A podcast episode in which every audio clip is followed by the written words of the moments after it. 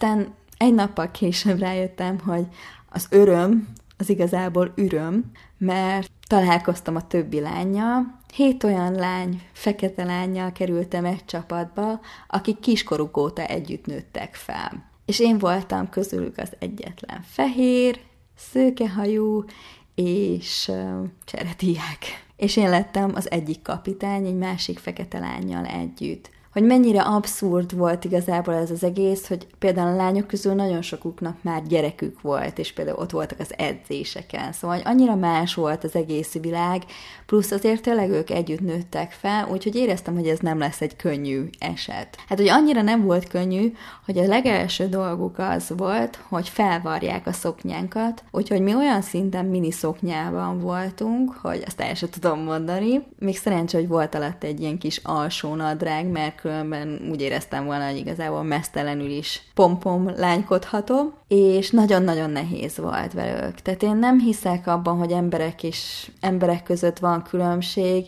de őszinte kell, hogy legyek veletek, hogy nagyon-nagyon nehéz volt. Tehát tényleg kívülállónak éreztem magam ebben az egészben, és bár nekem kellett volna úgymond parancsolnom, meg utasításokat adnom, hát nem éreztem magam úgy, mint a legerősebb láncszem. Eljött egy pillanat, amikor már besokaltam, mindenkit összehívtam, és leosztottam őket. Na ez volt az a pillanat, amikor azt mondtam, hogy igen, most már tudok angolul, mert ugyanúgy mondtam el ezt nekik, mint ahogyan magyarul tettem volna. És onnantól kezdve egy hihetetlen tiszteletet éreztek felém, tényleg teljesen megváltozott a hozzáállásuk az egész csapathoz és hozzám is, úgyhogy ez nekem mindenképpen egy ilyen fordulópont volt a kinti létemben, egyrészt azért, mert azt gondolom, hogy végre magamat tudtam adni, és a másik az, hogy ezzel pedig tiszteletet tudtam kivívni. Úgyhogy onnantól kezdve nagyon sok vicces történetünk volt, megható történetünk volt együtt.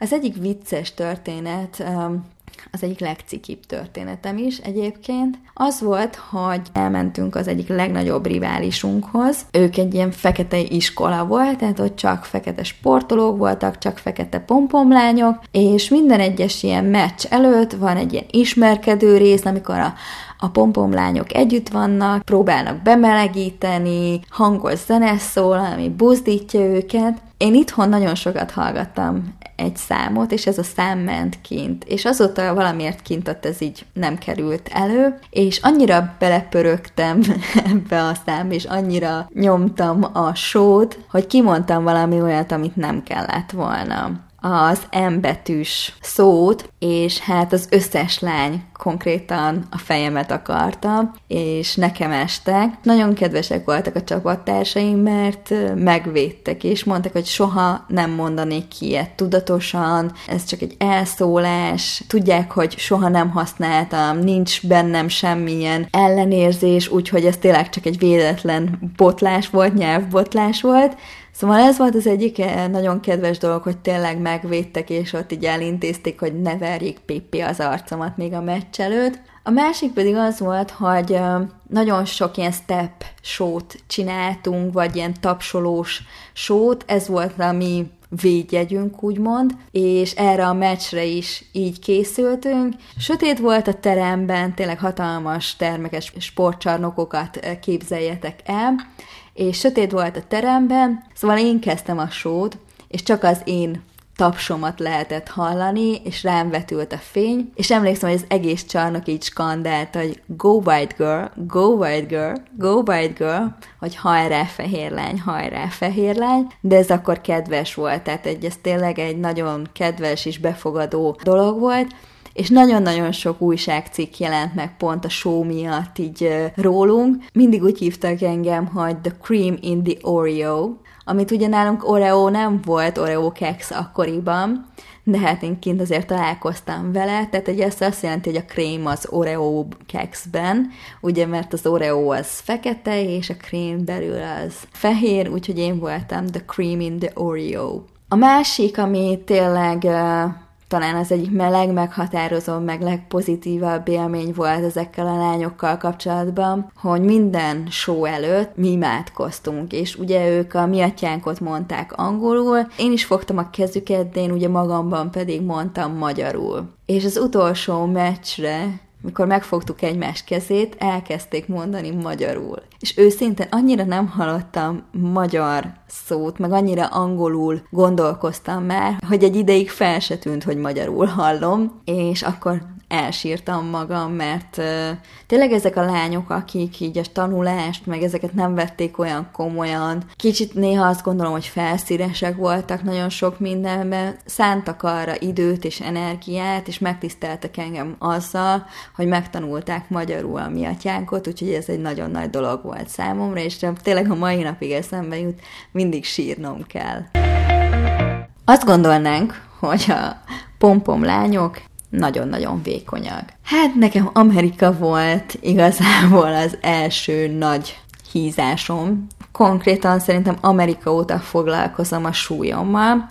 Amikor kimentem, akkor ilyen 40 kilós lehettem. Most azért visszanézve a képeket az akkori ön, önmagamról, azért azt gondolom, hogy ilyen skinny fat voltam. Szóval, hogy ö, tényleg nagyon vékony voltam, de nem ez a definiált, nem izmos, hanem ez a puhosan vékony, így hívom én és tényleg nagyon sokáig nem is változott a súlyom. Tehát az első két hónapban nem, hogy híztam volna, hanem fogytam, de ez annak köszönhető, hogy nagyon-nagyon nehéz volt az első időszak kint. A nő, akihez kikerültünk, ő egy lovas farmon élt. Konkrétan én azt gondoltam, és ebből is látszik, hogy mennyire nem beszéltem angolul, hogy van egy lánya, egy férje, és ott élnek egy lovas farmon, és amikor kiértem, akkor nagy megdöbbenésemre szembesültem azzal, hogy nem, ez a nő egyedül él ezen a lovas farmon, mert azt nem értettem, hogy a férje Oroszországban dolgozik, a lánya meg nem is az ő lánya, úgyhogy ennyit az angol tudásomról. Szóval ez a nő egyedül élt egy lovas farmon, és tudom, hogy így nem tudjátok elképzelni ezeket a helyeket, de 60 kilométerre konkrétan körülöttünk nem volt semmi. Tehát ez a lovasfarm, és 60 kilométerre semmi, csak erdő, mező és semmi. Volt egy stop tábla a házunk előtt, és konkrétan hetente egyszer állt meg egy kocsi ott.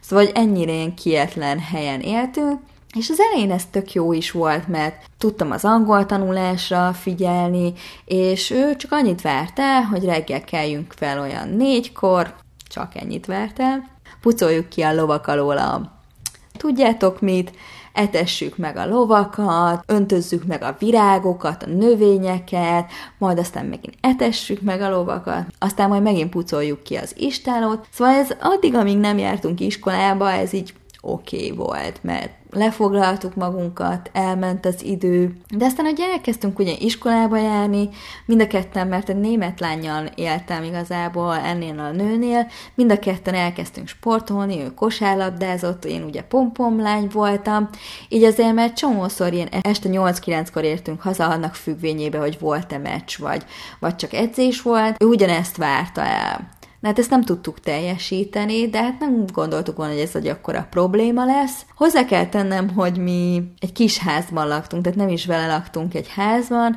hanem egy kis házban, amit mi takarítottunk ki, mit csináltuk meg olyanra, amilyen így kb. élhető, hogy mennyire volt élhető, ez mi se bizonyítja azt, hogy minden reggel kb. úgy keltem fel, hogy a macskát így láttam, és a macska ott ült az ágyam mellett, egy egérrel a szájában. Szóval hogy ennyire volt élhető. A másik pedig az, hogy tele volt pókokkal, és a német lány nagyon-nagyon fél tőlük, és én úgy voltam vele, hogy majd én leszek a hős. Egyik este lecsaptam egy pókot, és mondtam neki, hogy ez nálunk nem annyira szerencsés, mert általában ilyenkor valami rossz dolog történik, hogyha lecsapsz egy pókot. Hát a másik reggel felkeltem, éreztem, hogy nagyon-nagyon feszül a lábam, meg így nagyon fáj. És felhúztam a pizsomámat, és konkrétan akkor már sejtettem, hogy egy pókcsipés van a lábamon. Hát ha láttatok már undorítót, akkor ez az. Nem akarom senkinek elvenni az élettől a kedvét, de hát őszinte vagyok, egy gencsomó volt a lábam alatt, ami egy pompomlánynál, aki mini-mini-mini szoknyában van, nem annyira menő. Nem tudtam más tenni, mint hogy így próbáltam tisztítani a sebet,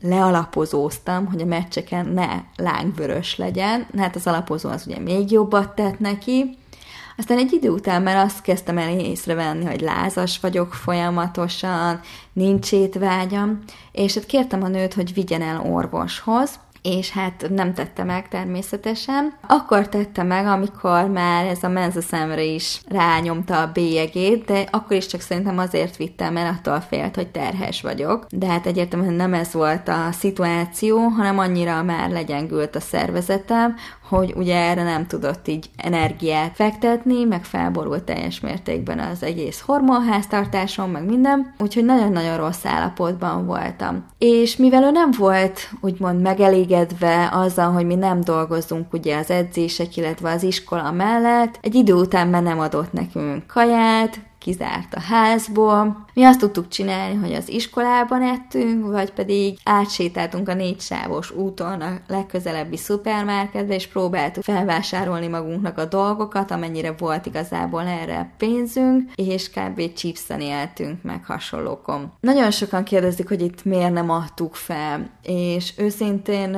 15-en mentünk ki ugyanarra a helyre attól a szervezettől, nagyon sokan szerintem sokkal jobb körülmények között laktak, mint mi. Erre az időre már mindenki rajtunk kívül otthon volt. Szóval mi voltunk az utolsó két túlélő, mindig így mondjuk. Én egyrészt azért, mert mert ugye tényleg nagyon nagy árat fizettünk, meg anya nagyon-nagyon sok pénzt rakott abba, hogy kimehessek. A német lány meg azért, mert a németek ilyenek. Mondanám ezt, de a többi német lány hazament. Ő egy nagyon konok, nagyon erős német ember volt, úgyhogy ő meg ezért. Meg a másik az, hogy ugye mi tartottuk egymásban a lelket, tehát azért mi ott voltunk. Én az első pofont életemben, hogy igazi első pofont, én itt kaptam, ettől a nőtől, aztán még egyet. Nekem ez tényleg egy nagyon-nagyon nehéz időszak volt, de mi mindig ott voltunk egymásnak, és szerintem ettől tudtuk átvészelni az egészet. De mi ezután a pókcsipéses, nem kapunk ételt, nem enged be a házba dolog után úgy voltunk vele, hogy akkor most már tényleg itt a vége, segítséget kell kérnünk,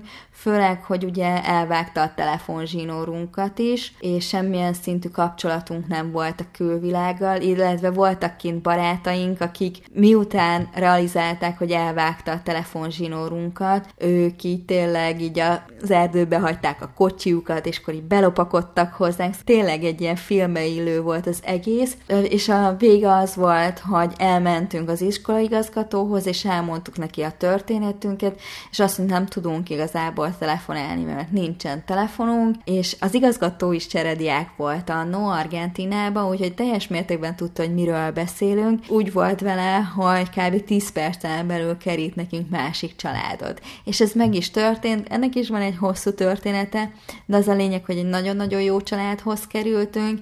Én a mai napig tartom velük a kapcsolatot, itt voltak tavaly az esküvőnkön, én is voltam többször azóta náluk, úgyhogy tényleg szinte mindent tudnak Laráról, hogyha láttok az Instagramon amerikai embereket kommentelni, akkor azok ők. Happy end lett végül az egésznek a vége, de azért ez egy nagyon-nagyon kemény dolog volt. És hogyan keveredtünk ide? Hát a fogyás meg a hízás témakörből.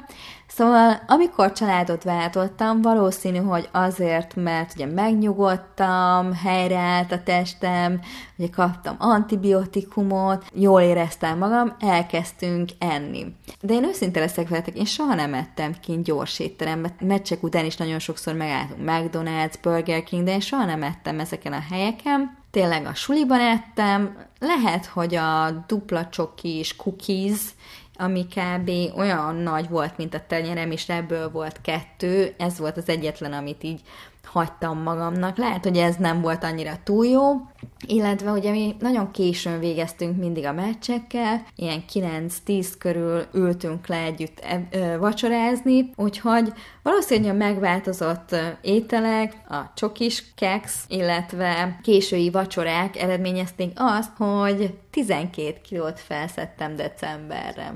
Emlékszem, hogy küldtem anyának egy képet, anya semmit nem tudott ezekről a horrorisztikus történetekről, ő már csak arról értesült, hogy én családot váltottam, tényleg nem is akartam neki erről beszélni, mert tudom, hogy anya az, aki két perc múlva a repülőgépen van, és még a repülőt is eltéríti, csak azért, hogy engem megmentsen, úgyhogy nem akartam, hogy rosszul érezze magát, meg tudom, hogy azt mondta volna folyamatosan, hogy menjek haza, adjam fel, és tudtam, hogy ez nem egy opció nálam, már csak akkor meséltem el neki neki, és szerintem így ezt ő se hallotta még soha, amikor kijött év végén hozzám Amerikába. Tényleg nem akartam fájdítani a szívét, úgyhogy nem volt értelme. De decemberben küldtem neki egy képet, és hát anya kb. csak annyit írt vissza, hogy úristen kislányom, de meghisztál. Csak azért tudtam pár dolgot az ilyen csodaszerekről, mert mindig is idősebb barátnőim voltak, és ők persze folyamatosan fogyókuráztak, meg jól akartak kinézni, engem így 5-6-7 évvel előrébb ez nem érdekelt. Anya azt mondja, hogy én kértem, hogy küldjön nekem szűzte a kapszulát. Arra emlékszem, hogy anya mondta, hogy mit küldjön nekem, hogy le tudjak fogyni. És akkor ez jutott eszembe először, mert a, Anna a barátnőm ezt próbálta. Nem tudom, hogy ti ittatok-e ilyen szűzteát, vagy szettetek ilyen szűzte a kapszulát, ha igen, akkor szerintem tudjátok, hogy most jön a legviccesebb része a sztorinak. Hát én nem, én nem ittam és nem szedtem előtte, de hát ennek ilyen, hogyan fogalmazzak úgy, hogy szép legyen és nőies, ösztönző hatása van arra, hogy gyakran járjál a mosdóba, de ne pisilni, hanem a másikra. Szóval, hogy így tudom ezt így megfogalmazni, és hát én szépen ilyen semmit nem sejtve elmentem az iskolába, rám jött a szükség, na most a mi iskolánkban nem mehetsz csak úgy kimosdóba, szóval egy engedélyt kell kérni egyrészt, a másrészt pedig vinned kell magaddal valami papírt, ami bármilyen tanár előtt, akivel találkozol a folyosón, igazolja, hogy te mosdóba mész. Persze rám Mr. Chapman órájá jött rám a szükség, és szépen kikéreckedtem. Itt nem papírt kellett vinni, hanem egy egy méterszer fél méteres rajztáblát, amire rá volt írva, hogy restroom, tehát, hogy mindenki tudja azért, hogy hova mész, és ezt kellett cipelni, majd amikor bemész a mosdóba ugye lerakni, ezt követően felvenni, és tényleg végig sétálni az egész iskolán úgy, hogy mindenki tudja, hogy te a mosdóba mész. De ez a szükség nagy úr, és ez nem érdekli az embert. De a másik probléma az nálunk az volt, hogy a legtöbb WC az olyan volt, hogy ilyen mini ajtó volt rajta. Szóval lehetett látni a lábadat, lehetett látni a fejedet, hogyha felálltál, mert ugye, hogy ne lehessen drogozni és hasonló. Egyedül a focipálya túloldalán volt egy olyan mosdó, ami ilyen nagyon elhagyott, hagyatott volt, és olyan normál európai mosdó. A szüzte kapszulának hála az első napi nehézkes sprintemet azt így vertem. Egy nagy rajztáblával futottam egy focipályám, és így kezdődött az én fogyásomnak a története. Aztán tényleg szinte mindent kipróbáltunk kint. Atkins diétától elkezdve ezer hasprés per nap, tényleg mindent, mindent megpróbáltunk. Őszintén semmi sem volt annyira hatásos, mint hogy visszatérni ahhoz az étkezéshez, ahogyan előtte étkeztem. Szóval próbáltam így mindent, hogy mi az, ami Magyarországon volt, mit tettem Magyarországon, hogyan étkeztem Magyarországon, és ez volt az, ami igazából sikerre vezetett. Nem 40 kilósan jöttem, aztán nem 45 kilósan, de megállítottuk a hízást, illetve még fogyni is sikerült, és hát én a legközelebb, amikor megkimentem, akkor már nagyon-nagyon okos voltam, én már nem töltem be az amerikai sütiknek, az amerikai ételeknek, de a barátnőm, akivel kimentem legközelebb, három hetet voltunk azt hiszem kint, én ugyanannyi kilóval jöttem haza, mint amennyivel kimentem, ő 8 kilóval nehezebben, úgyhogy azért mindenki szerintem ebbe a hibába egyszer beleesik. Azután, amikor kim voltam, ugye akkor már volt a fitness junkie, akkor meg abszolút formában tudtam magamat tartani, úgyhogy nem volt ezzel gond, de hát onnantól elkezdődött azért a fitness junkiig egy jó kis fogyási kávária, úgyhogy thanks for the USA. Ennyi volt igazából, és tényleg még napokig, napokig tudnék mesélni nektek, de azt gondolom, hogy a legfőbb pontokat érintettem, és talán pár vicces történetet meg tudtam veletek osztani, remélem, hogy nagyon jót nevettetek. Nem ez az a podcast, amiből nagyon sok morális mondani valót fogtok meríteni, de néha kell az, hogy hátradőljünk, és tudjunk valakin, vagy inkább valakivel nevetni, úgyhogy remélem, hogy okoztam pár humoros pillanatot nektek, és ha igen, akkor mindenképpen osszátok meg másokkal is, és jövő héten egy újabb podcast adással jövök, amiben már azért komolyabb témákat is fogok érinteni.